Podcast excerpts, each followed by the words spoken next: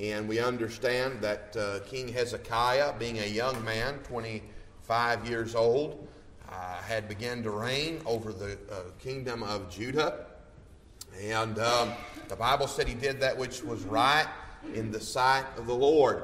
Let me say this he had a father who was known to be one of the most wicked kings uh, over the land of Judah. Do you see a great contrast in one generation? How that there was one of the most wicked kings that had ever been over the or been ruler over Judah, uh, to the very next generation being one that was right in the sight of the Lord. He wasn't an old man when he decided that he was going to be right with the Lord. He was a young man. And at 25 years of age, he set some things in order. You say, what could a 25 year old possibly know about living?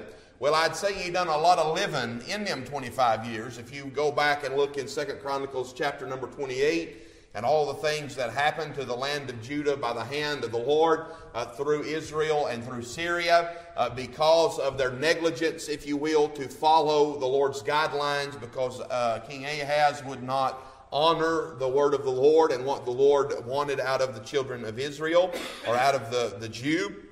But having said that, this young man at 25 years of age knows one thing, and that is we got to honor God. God's got to be pleased. And, and I want to emphasize that, and I have been emphasizing that a great deal as of late, but we need to do one thing in this Christian life, and that is honor and please God. Nothing else matters. Amen. Nothing else at all. I'd love to be right with my dear brother Marvin. I'd love to be right with brother Shane. I'd love to, and not that there's anything wrong between us or there's not a schism, but I'm saying it's not my goal when I wake up in the morning necessarily to make Brother Shane or Brother Marvin my number one priority in pleasing them, nor is it their number one priority to be pleasing me. But if we love the Lord, we can all get along if we're all pleasing the Lord. Amen? He is the one that we are to please. But there was a problem uh, Ahaz had nailed the doors shut on the house of God. And uh, we understand Hezekiah comes along, it's his turn to reign, and he opens the doors of the house of God. It's a place to start, right? He gets the Levites and the priests together, and uh, he says, You need to sanctify yourselves. We need to cleanse the house of the Lord. We got to get the filthiness out.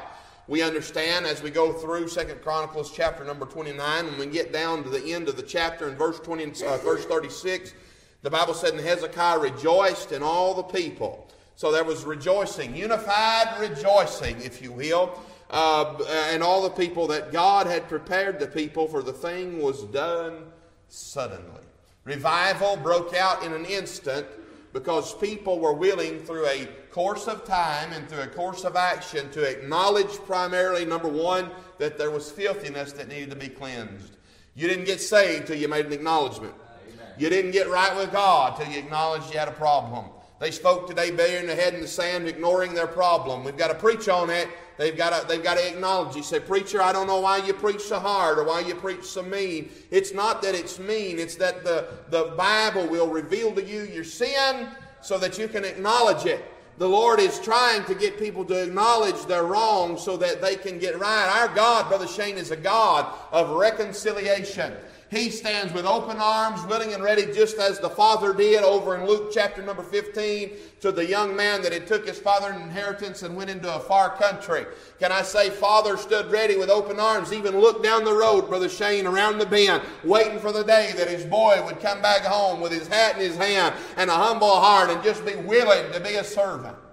Notice that the father had a fatted calf, and he was willing to give the fatted calf for the wayward one that had come home. We ought to be that that. We ought to be wanting them to come home, amen. But we got to tell them the truth. And I'm sick and tired of preachers that won't tell the truth. I mean, those preachers that I love and care about and, and have known. And sometimes I just want you to know these things that folk won't deal with. We got to deal with it, amen. We got to open it up. God wants it to be acknowledged. Hezekiah wasn't concerned about hurt feelings. He was concerned about the feelings of God. Amen. And he knew that God, just as we heard in our devotion this morning from Brother Isaac as he was dealing with Nehemiah, that the Bible tells us that the Lord would fight for him. The Lord will fight for us if we're on his side. Amen. But if you're not on his side, you're on the side of the enemy. And the enemy fights against the Lord. Why would the Lord help us if we're his enemy? Amen. We're either fighting for the Lord or against him uh, tonight. And so, having said that, we understand that revival uh, had broke out. Now I want to deal with this. Now let's go to chapter 30 and verse 1 and read you a verse of scripture. And Hezekiah sent to all Israel and Judah and wrote letters also to Ephraim and Manasseh. Now I want to pause for just a minute. Hezekiah was not a king over Israel and Judah combined. These, he is not king over the 12 tribes of Israel. There's already been a split between that of Rehoboam and Jeroboam, and the, the tribes have been split up. You've got Judah and Benjamin. Then you have the northern 10 tribes, as, as we know Israel to be after the split. And Hezekiah was not king over Israel. He was not uh, heading up things from Samaria. He was king of Judah. But I want you to notice the letters that were being sent out. Now, the house of God has been cleansed. And so Hezekiah calls the post office over at Maryville and says, Hey, I've got a million EDDMs I'd like to mail out and get out to every mailbox in the country to let them know that the house of God is open and it's been sanctified and the priests are clean and the Levites are clean and we're ready to do business down at the house of God. Bring your sacrifices. Come on, let's go. Or we're going to observe that at the Passover. Y'all come on, let's do what we ain't done in a while. The Passover had not been done in this manner uh, since the kingdom had split. So notice what happens, if you will. You say, I, and I, I recognize that sometimes when you preach hard and you preach straight, people do get a little frustrated. People do have a hard time taking straight preaching sometimes. They don't really like it. But I want you to notice the heart of this man who was putting it to them just like it was. Now we know that he went to the leaders first. We know that Hezekiah, as a king, went to the priests and the Levites and started there. And I would to God that leadership today in Baptist churches and every other church would get right with God in accordance to this King James Bible and preach it straight and give it just like right down the line. Amen. Cry aloud, spare not, lift up your voice like a trumpet. You can do it and still love folks. I don't believe that. Preaching like that's hateful. Preaching like that's mean. Preaching like that hurts my feelings. I want you to see the heart of Hezekiah.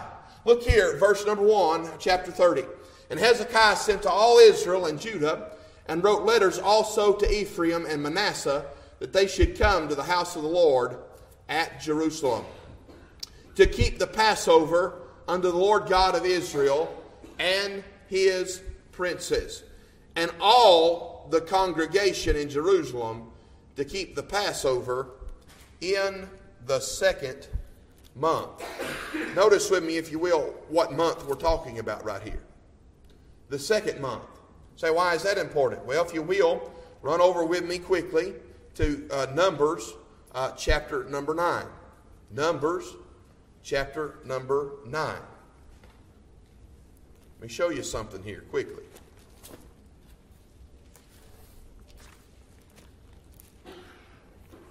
Now, here's what I want to emphasize before we read Numbers chapter number 9. Hezekiah had a father who was wicked, Ahaz. We know that he was wicked. And Ahaz was one, as we'll find in Second Chronicles chapter number 28, who fought with the king of Syria and the king of Israel. Now, you do recognize that before the, the, the tribes split, they were one people that had come out of Egyptian bondage by the hand of the Lord through the leadership of Moses, right? Now, notice what happens is we have leadership fighting against leadership. So you understand that now. Now, let me say this: Israel did not succeed in overthrowing Jerusalem, but they did great damage to that of Judah under the king, under the reign of King Ahaz. There was hundred and twenty thousand men who died in one day by the hand of Israel. And so while you're holding in Numbers 9, go with me to 2 Chronicles 28. I want to show you something before I move into Numbers chapter number 9 so that I can make all this hopefully uh, come together and flow properly. Now, let me, let me emphasize something. Hezekiah is sending out letters to let the people know that the house of God is open, and we want you to come observe the Passover. Now, what's the Passover representing? The very first Passover we understand was back in Egypt when these uh, children of Israel, the Hebrews, were a, a unified people. God brought his chosen people out of Egypt, right? And, and into, or was going into the land that was promised unto them. But we see here that there's been a schism between the northern tribe and the southern tribe under the reign of Ahaz, Hezekiah's father. And there's fighting that has taken place. And there is, is, uh, there is things as such, I believe it's 2 Chronicles 28, uh, verses number 9. Let's go there. The Bible said in verse number 9, But a prophet of the Lord was there whose name was Oded. And he went out before the host that came to Samaria and said unto them, Behold, because the Lord God of your fathers was wroth with Judah, he hath delivered them into your hand, and ye have slain them in a rage that reacheth up unto heaven. Judah was in the shape that it was in today because God was not being honored. You know why churches and families and homes are in the shape that they're in today? Because ultimately, God is not having the preeminence in the life, in the home, in the church. Amen? He's not priority number one. And so God has allowed Israel to fight against Judah to use them as a, as a tool, if you will, to get the attention of the people of Judah and to get the attention of Ahaz. Unfortunately, Ahaz never got it together. Ahaz was mesmerized by other gods and by other idols, and he never did get it together. And so I believe this is why that Hezekiah understood what happens to a family that doesn't follow the leadership of the Lord. Say, why would he follow the Lord? Well, he knew what Ahaz done wasn't working, amen? And let me say to you, for any, uh, any uh, wonder or concern you may have about following the Lord, what you're doing ain't working, amen? What's happening in the world today ain't working. If you're not following the Lord, I assure you, what you're doing is not working for the long term, amen? Whatever lie the devil's telling you, it'll come to fruition. But, but notice what's happening here for all the wicked things that Ahaz done and for all the fighting that had been done in the previous administration, Hezekiah has realized we got to get things in order. But he didn't get things in order, Brother Shane, just for Judah. He got things in order with everyone else in mind. Now, he is not king over Israel. He has nothing to do with Samaria. But what has he done? He sent out letters to everyone abroad even in regions that he wasn't rule over. You know what happens? We got a problem today with politics. We got a, we got a problem today with politics in religion. Politics was wearing Ahaz out, but there was no room for politics. There was no room for power. Ahaz had a political problem and a power problem, and he was a power hungry, but Hezekiah's not power hungry. He's offering the temple that's been opened up and cleansed by his authority for others who are under other authority and other under other rule to be invited to come to God's house for the Passover. Let me say this, or to God's house to make sacrifice. God's house was open. You will remember it was Jeroboam who had everything promised to him that was as good as David had had. But Jeroboam had a problem. He had some golden calves that he wanted to set up because he was afraid uh, that if, if uh, the children of Israel that was under his rule went down to God's house at Jerusalem, they might unite once again and these kingdoms may not be split and Jeroboam might lose his opportunity to rule and reign. As it was, he had a power problem. He had a political issue. There's no room for power hungry politics in God's house. It's not about me, as has been stated, and it's not about you, but it's all about Him. Now, don't misunderstand me. I want to encourage those who are doing right. There's enough people trying to tear folk down. I want to encourage everyone that's doing right. Not that they're good, but that it's being recognized that their light is indeed shining. And so we encourage, we give flowers when we can on this side of eternity, but it's never to uplift man, but it's to encourage them to go on to bring glory and honor to God for bringing glory and honor to God, God will fight for you. Amen? God will fight for you. And so here's what's interesting.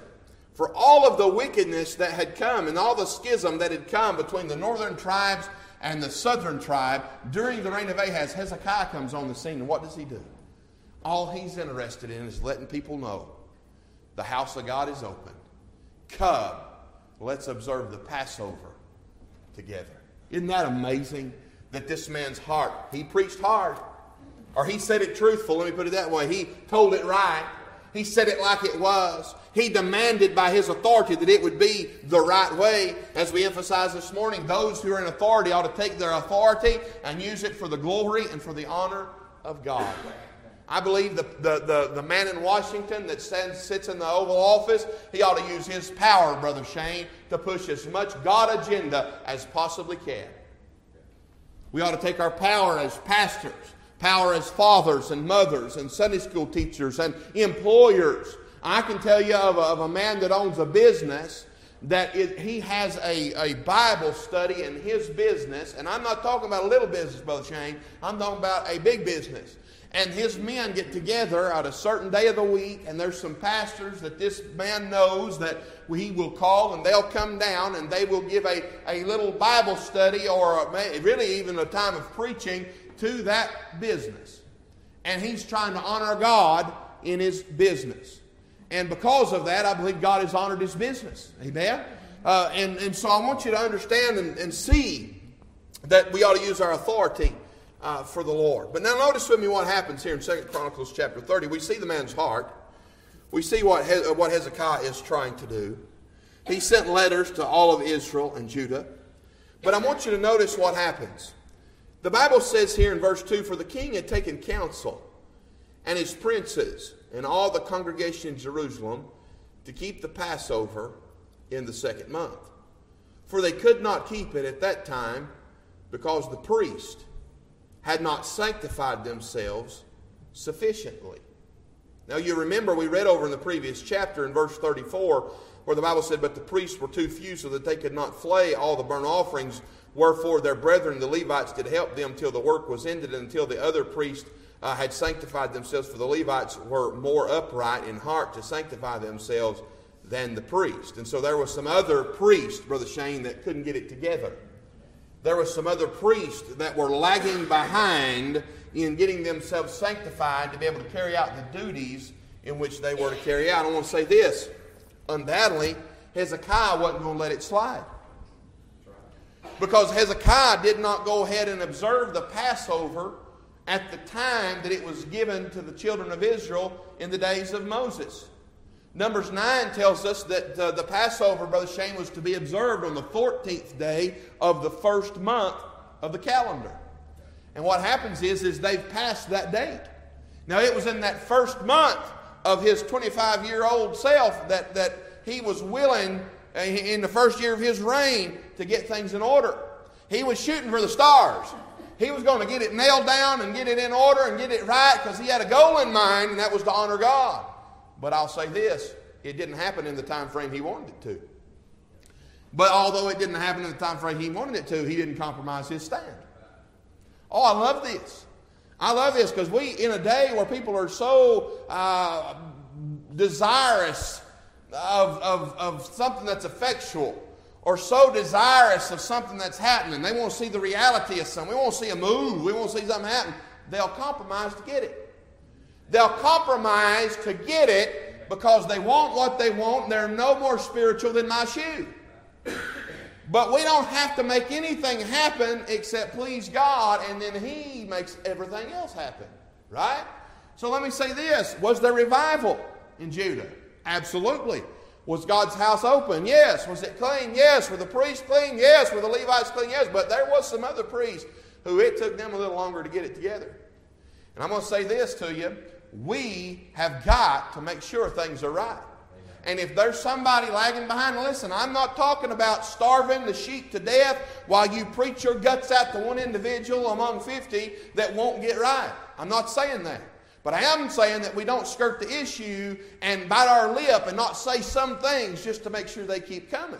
If they cannot take the truth of the Scripture in love, then they just can't take it. But we're going to have a church where they either stay and get right or they get out because they can't take it. But they ain't going to sit on the pew every Sunday morning, Sunday night, and Wednesday night, hear the Word of God, and just let it go through one ear and out the other because the preacher won't say what the Bible says. Amen? What was, what was the? Who did the king go to? He went to the leadership. He went to those who held a position. If you hold a position in this church, I'm telling you, I'm going to be hard on you to stay right. Now, you don't need a position in the church if you're not spiritual. And if you're spiritual, you ought to be mature enough to take Bible preaching. And if you can't take Bible preaching, then you don't need the position that you got. Amen? And so it's not a thing where the preacher's hateful and he don't love you and he don't want you to have a position. That's not it. It's about honoring God. It's not about honoring you. We ought to, every one of us, be willing to relinquish any position that we got upon the desire of the Lord to remove us. When the Lord tells me that I don't need to be standing here anymore, I'm going to do you harm and do you damage if I don't get out of this place. And that goes for all of us. Because ultimately, if the Lord's happy, what do we care what we're doing? I, I, I, I mean, I'll be honest with you, I'd like to think that I was serious about making the Lord happy before I took the pastor. I don't have to pastor, Brother Shane, to make the Lord happy. If I sit in the pew and just be a good church member who's under the authority of a local Bible believing church, so what? I can still serve God and God can still be happy. And it doesn't matter what we used to do or what we're doing now or what we'll do in the future. It's about is God happy with me? Well, I used to do this or I used to do that. Well, but I don't know more. Who cares? Is God happy with your life as it stands right now? You might be, you might have ambitions and you might have goals, but our ultimate goal ought to be, and no matter what season of life we're in or what God's called us to do in the moment, that we're just bringing glory and honor to God. My wife is a homemaker. She's not apologetic for that, nor am I. And uh, she's very busy, more busy than a lot of people are. Amen? Uh, but is she serving God in her capacity to her fullest ability? And trusting God to do with her what, what she cannot do on her own. She can get a well done, thy good and faithful servant. She sure can. You can sit on the church pew and be a good witness and a good employee and a, and a good person that loves the Bible and is faithful to God's house and willing to do what God wants you to do in the capacity in which He calls and get a well done, thy good and faithful servant. Say, I don't know if I can or not. Paul did, and Paul was in flesh, and so are you. When I would do good, he said, Evil is present with me. The things that I would not, I do. The things I do that I would not. I mean, he had flesh just like you've got. Subject to like passions like the rest of us, amen. But he kept his eyes on the Lord. But there was a problem here. There, there, Hezekiah wasn't going to have compromise. Hezekiah was going to call it like it was, and it was either going to get right or it wasn't going to get done. We need to be honest again. Let me, let me pause just a moment. I want to read to you something, an excerpt. This Dr. Joe Wright prayed in front of the Kansas State Senate in January the 23rd, 1996. 26 years ago, he prayed this prayer. He said, Heavenly Father, we come before you today to ask you forgiveness. Please listen, this is not in church. This is at the state senate on the floor. He said, We come before you today to ask your forgiveness and seek your direction and guidance. We know your word says, Woe to those who call evil good. But that's exactly what we've done. We have lost our spiritual equilibrium and inverted our values. We confess that we have ridiculed uh, the, the absolute truth of your word and called it moral pluralism. We have worshiped other gods and called it multiculturalism. We have endorsed perversion and called it an alternate lifestyle. We have exploited the poor and called it the lottery. We have neglected the needy and called it self preservation. We have re- re- rewarded laziness and called it welfare. We have killed our unborn and called it choice. We have shot abortionists and called it uh, justifiable. We have neglected to discipline our children and called it building esteem. We have abused power and called it political savvy. We have coveted our neighbor's possessions and called it ambition. We have polluted the air with profanity and pornography and called it freedom of expression. We have ridiculed the time honored values of our forefathers and called it enlightenment. Search us, O God, and know our hearts today. Try us and see if there be some wicked way in us. Cleanse us from every sin and set us free. Guide and bless these men and women who have been sent here by the people of Kansas and who have been ordained by you to govern this great state. Grant them your wisdom to rule, and may their decisions direct us to the center of your will. I ask this in the name of your Son, the living Savior, Jesus Christ. Amen. Things were so quiet that day, you could have heard a pin drop on the Senate floor at the state of Kansas. But I'm going to tell you something today that's truth. It's truth that's so astounding that when it's heard upon the ears, it's almost embarrassing, Brother Shane. It's almost breathtaking because we're so far removed from the truth that when the truth is finally told to us, we don't know if people can take it or not. People could take the truth if we tell the truth more often. Amen. If the truth wasn't something that was so um, unfamiliar and so foreign, it wouldn't do to us what it does to us when we hear it. Amen. We need the truth. Hezekiah was a man that was going to tell the truth, and he was expecting things to be right before he moved forward. Now, Numbers chapter number 9, there's a reason why. Uh, that they did not uh, observe the Passover in the first month, but in the second month. For they could not keep it at that time because the priests had not sanctified themselves sufficiently, neither had the people gathered themselves together to Jerusalem. All right, so now listen, let's look at uh, chapter 9, verse 1 of Numbers. The Bible said, And the Lord spake unto Moses in the wilderness of Sinai, and in the first month of the second year after they were come out of the land of Egypt, saying, Let the children of Israel also keep the Passover at his appointed season. In the 14th day of this month, what month? The first month, right? At even ye shall keep it in his appointed season, according to all the rites of it, and according to all the ceremonies thereof shall ye keep it. And Moses spake unto the children of Israel that they should keep the Passover. And they kept the Passover on the 14th day of the first month, at even in the wilderness of Sinai.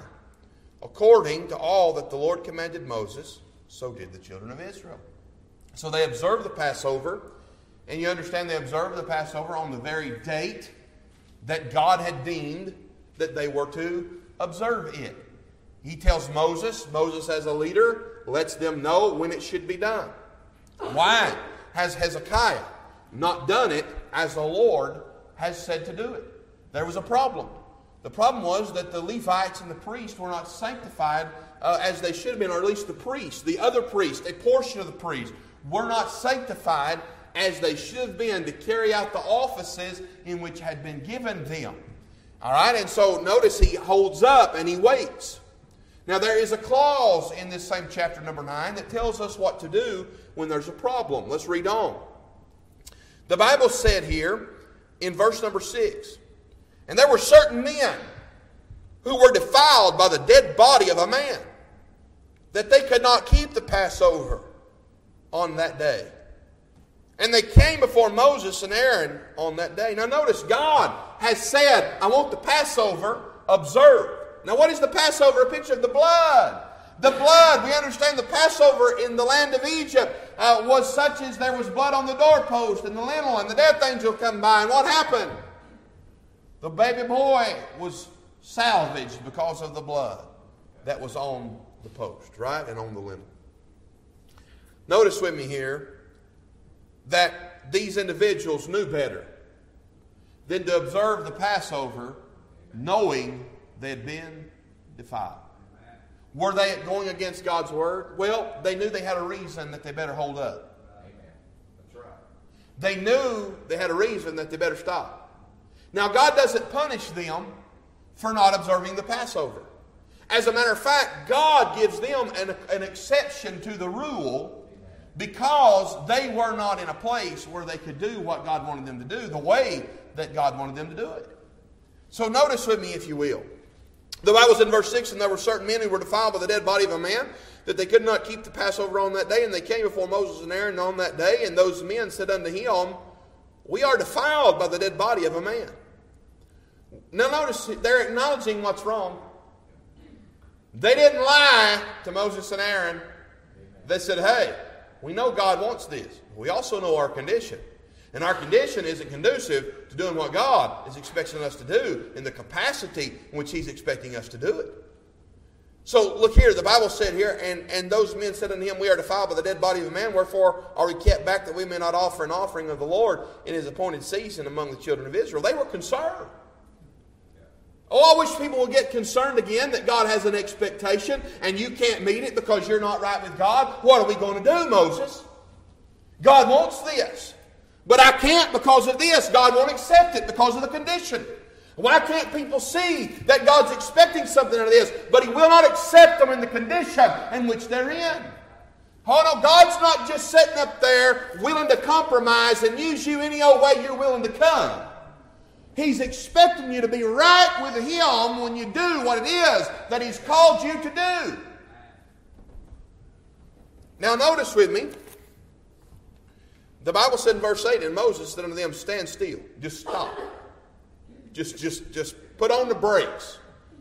Don't do anything. I better talk to God. You know what happens when you acknowledge what's going on in your life? When you're willing to deal with it, you better get still and go to the Lord. The Bible says this, said in Moses said to them, Stand still, and I will hear what the Lord will command concerning you. And the Lord spake unto Moses, saying, Speak unto the children of Israel, saying, Now notice this. Notice this. It was not just to the ones that were defiled. The Lord's making this clause, and He wants everybody of Israel to get the memo of His expectation on what to do. It's not just good for these men that have been defiled, but I want everybody to understand that I am a God of holiness. And if you're going to observe the Passover, you better be right. Notice this. The Bible says here, speak unto the children of Israel, verse 10, saying, If any man of you, of your uh, of you or your posterity shall be unclean. That's offspring, by the way, by reason of a dead body. That was the issue here, right? They had touched a dead body. All right, or be in a journey afar off. In other words, be traveling on some form of business that keeps you from being able to observe the Passover. Now, I do want to say this. He didn't say if you're sitting on the couch and didn't feel like going. He didn't say if you're just enjoying your recliner, you lazy boy, so well uh, that you just didn't go down there and do what I expected you to do. He said if you're, if you're off traveling, if you're on business, if you got something that's, that's pressing and you're out of town, then we're going to make, we're going to make, we're going to make an exception to the rule. But we're going to find here that people that just ignore it for the sake of ignoring it, hmm, punishment's coming for them. Notice with me here what the Bible says. The Bible said, Speak unto the children of Israel, saying, If any man of you or your posterity shall be unclean by reason of a dead body, or be in a journey afar off, yet he shall keep the Passover unto the Lord. In other words, you're not excused from the Passover. The obligation to what I've called you to is still there. But I'm going to give you opportunity to accomplish it in a reasonable amount of time. Notice the Bible said here, the 14th day of the second month, and even when they shall keep it, I eat it with unleavened bread and bitter herbs. Same day of the month, just a different month. He gives them a complete month to observe the Passover. Now, I do want you to notice something. It took them how long to cleanse the temple and to cleanse the courts over in Second Chronicles chapter number 29? Took them 16 days. 16 days. However, there was a group of priests that were lagging their feet and they wouldn't get sanctified. But I will say this to you the Lord give ample opportunity, Brother Shane. 16 days to cleanse the temple, and He gives them ample opportunity. He gives them a month to observe the Passover. Now, watch this. The Bible says in verse 11, the 14th day of the second month at even, they shall keep it and eat it with unleavened bread and bitter herbs. Another opportunity's been given and ample time to do it in. They shall leave none of it unto the morning, nor break any bone of it, according to all the ordinances of the Passover. They shall keep it. Now, consider this in, in light of the church for just a moment and God's expectation on us as His children. Does God not give us ample opportunity to do what He's called us to do? I understand that every one of us has things that come up. I've had children that have been sick. I've had a wife that's been sick. And, I, and I've been sick. I, I, I, listen, I've had, there are things that come up. I understand that. But it doesn't excuse you from serving the Lord. The Lord still expected the Passover to be observed. But I'll say this, he wasn't he was not coming down on these men about observing the Passover in their defiled state. So let me say this, Hezekiah is being God honoring by holding off on the Passover until the people were right with him. Amen. You know what we're going to do? We're going to hold up and hold on.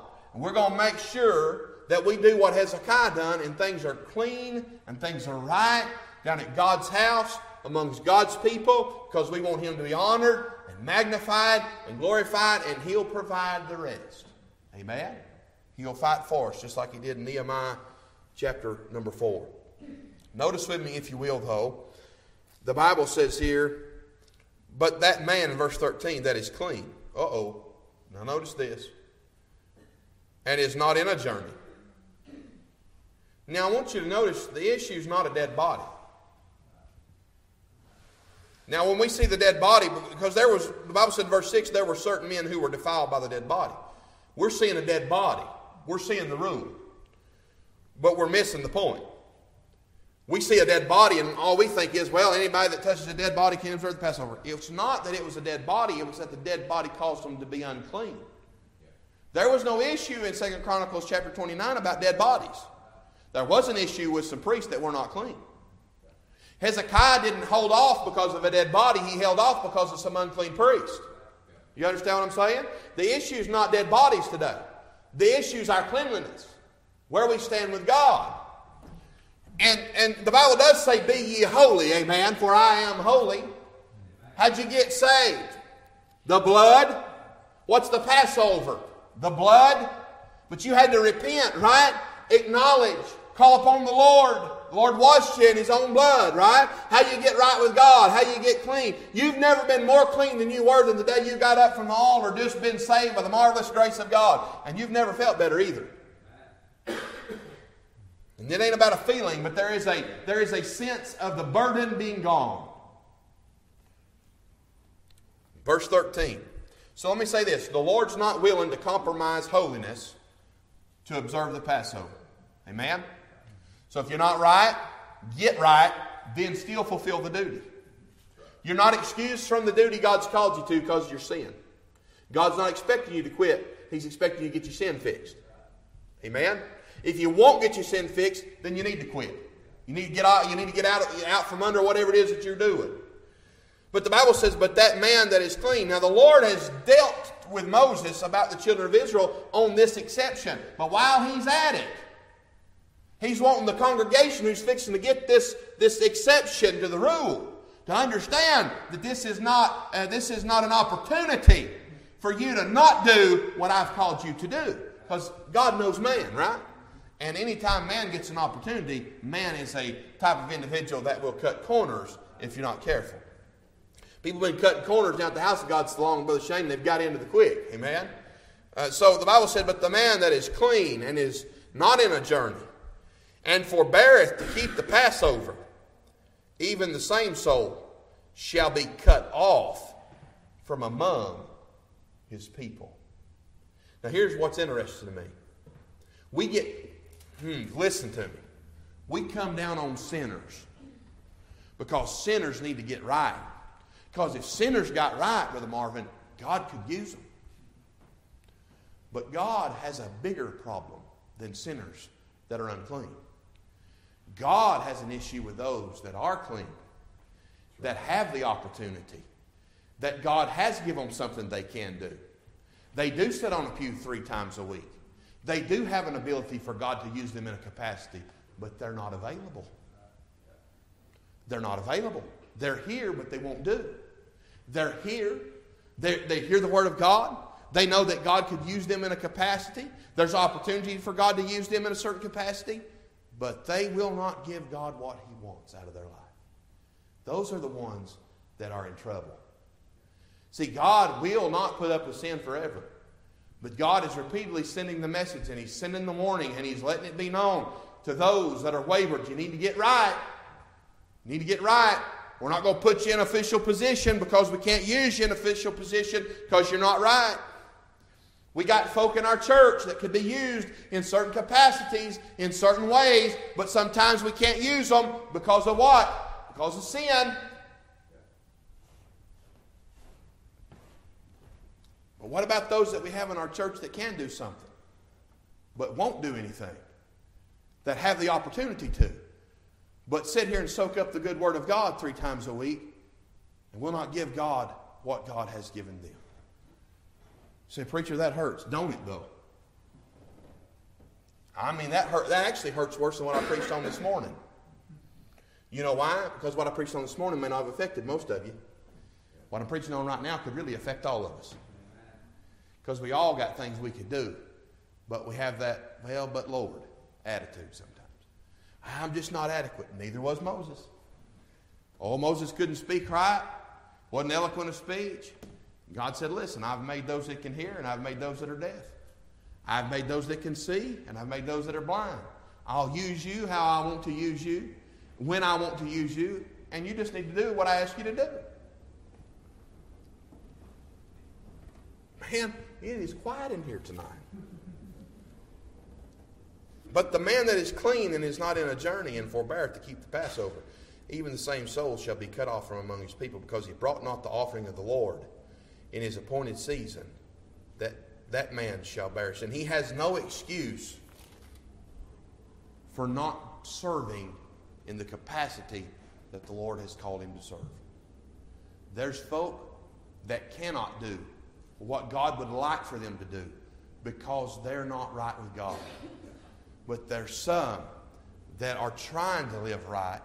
There's some that have some faith there's some that have some conviction. There's some that are faithful. But there's things in their life that they say, God, I just won't give you this part of me. I'm going to tell you something. You're the one that don't have much time. Amen. That's right. You're the one that don't have no excuse. You are the one, the Bible said, to whom much is given, much is required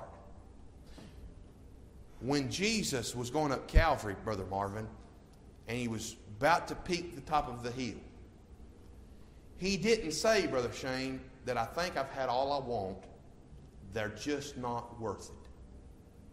But if God has given you the ability to do something, or God has called you into something, or God wants to use you in a certain way, and you won't, you, won't, you won't do it, you won't give Him what He's wanting, you are essentially saying, in not so many words, God, Christ, you're not worth it. And you know what that is, don't you? That is not putting God first in your life. Well, but He's first in every other area. Any area that God's not first, God's the same as not first in any area. God wants all of us. I'm crucified with Christ. Nevertheless, I live. Yet not I, but Christ liveth in me. And the life that I now live, I live by the faith of the Son of God who loved me, gave himself fully for me. There was no portion of Christ that was left out of the equation when he gave himself for you.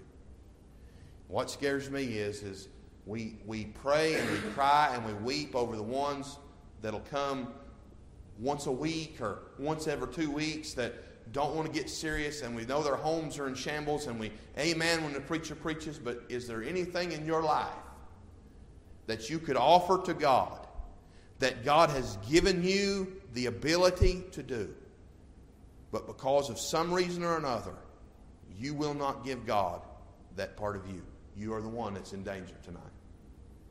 And if God is not honored in your life, God can take away from you things that you will wish you had given yourself to God fully. I don't want there to be anything in my life that I could give God, that I would not give God, that could affect my wife or my children or my home or my church. If my home isn't clean by the shame, there's a portion of Landmark Baptist Tabernacle that is not clean. He told in 2 Chronicles 29 to them Levites and priests, he said, Sanctify yourselves. Then sanctify the house of the Lord. We can't clean this place until every one of us is where God wants us to be. Listen, I know the sinner that comes and sits down in our midst and in the pew that doesn't know Christ, they're not a member of our church. They're not a member of the body of Christ. They're our guests, they're not our member. But to the members of Landmark Baptist Tabernacle, we're going to have to preach it like it is. I wouldn't, I wouldn't be mean to somebody that come in here uh, off the street. But I tell you what I'm going to do. I am going to preach to the members of our church some things about holy living and standards in 2022, whether it's popular or whether it's not, because it's the only thing, friend, that's going to get us cleaned up to where God can use us to reach them that come in here and sit down in these pews. Wouldn't it be good to have about 10 or 12 families show up lost and undone, doesn't know Jesus and the free pardon of sin, and you and I be cleaned up in the house of God, have the filthiness out of it, and us be sincere about the glory and honor of God and watch them get saved and discipled and grow up in grace and knowledge of the Lord and Savior and do it all over again? That's what this is about. Say, well, we ain't seen that in a while. You know where we start? Cleansing ourselves. Notice this the Bible said, But if the man that is clean and is not in a journey and forbear to keep the Passover, even the same soul shall be cut off from among his people, because he brought not the offering of the Lord in his appointed season, that man shall bear his sin. And if a stranger shall sojourn among you, I want you to notice this. Let me change gears just a second. We're going to close. And if a stranger shall sojourn among you, and will keep the Passover unto the Lord, according to the ordinance of the Passover. What is an ordinance? An ordinance is a rule established by authority, it is permanent. Notice this the Bible said, according to the ordinance of the Passover and according to the manner thereof, so shall he do. Ye shall have one ordinance, both for the stranger and for him that was born in the land. You know what that means? That means that you didn't have to be a Hebrew to observe the Passover. Now, the blood that was put on the doorpost and the lintel in Egypt was for the Hebrew. But as it's observed, it can be observed by others that are not Hebrew if they're willing to follow the ordinance given by God.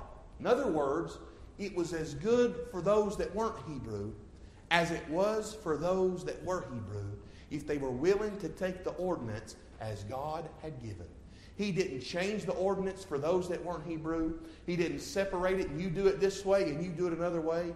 But the blood that was shed was as good for the Gentile as it was for the Jew. And all the way back in the days of Moses, when they would come out of Egypt, headed into the promised land, the blood was going to be as good for everyone then as it is today. People want to talk about dispensations and act like that the Old Testament folk didn't look to the cross of Calvary and the shed blood. Yes, they did. They did. I don't care what Peter Ruckman said or nobody else. They did. The blood has been the theme all through the Scripture. All the way back then, if there was a sojourner traveling through, who was willing to follow ordinance of God, he could observe the Passover just like the Jew. You know what we're all trying to do here? We're wanting everybody to have an opportunity to accept Christ and have the blood applied to them that they might be saved. We got some in our church that won't do because they can't do because they got sin in their life. We got some that could be used but won't be used because there's things that God has given them ability to do, but they won't do it for whatever reason. And guess what? You're as much as in trouble as a sinner that won't get right with God. Let's all stand to our feet. I'm done. Sister, come to the pen, if you will, please. Find us a, a song of invitation.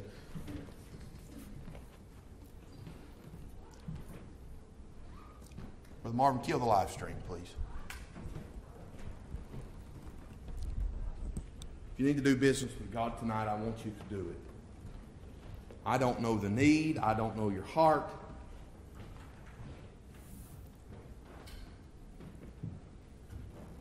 We need God's help.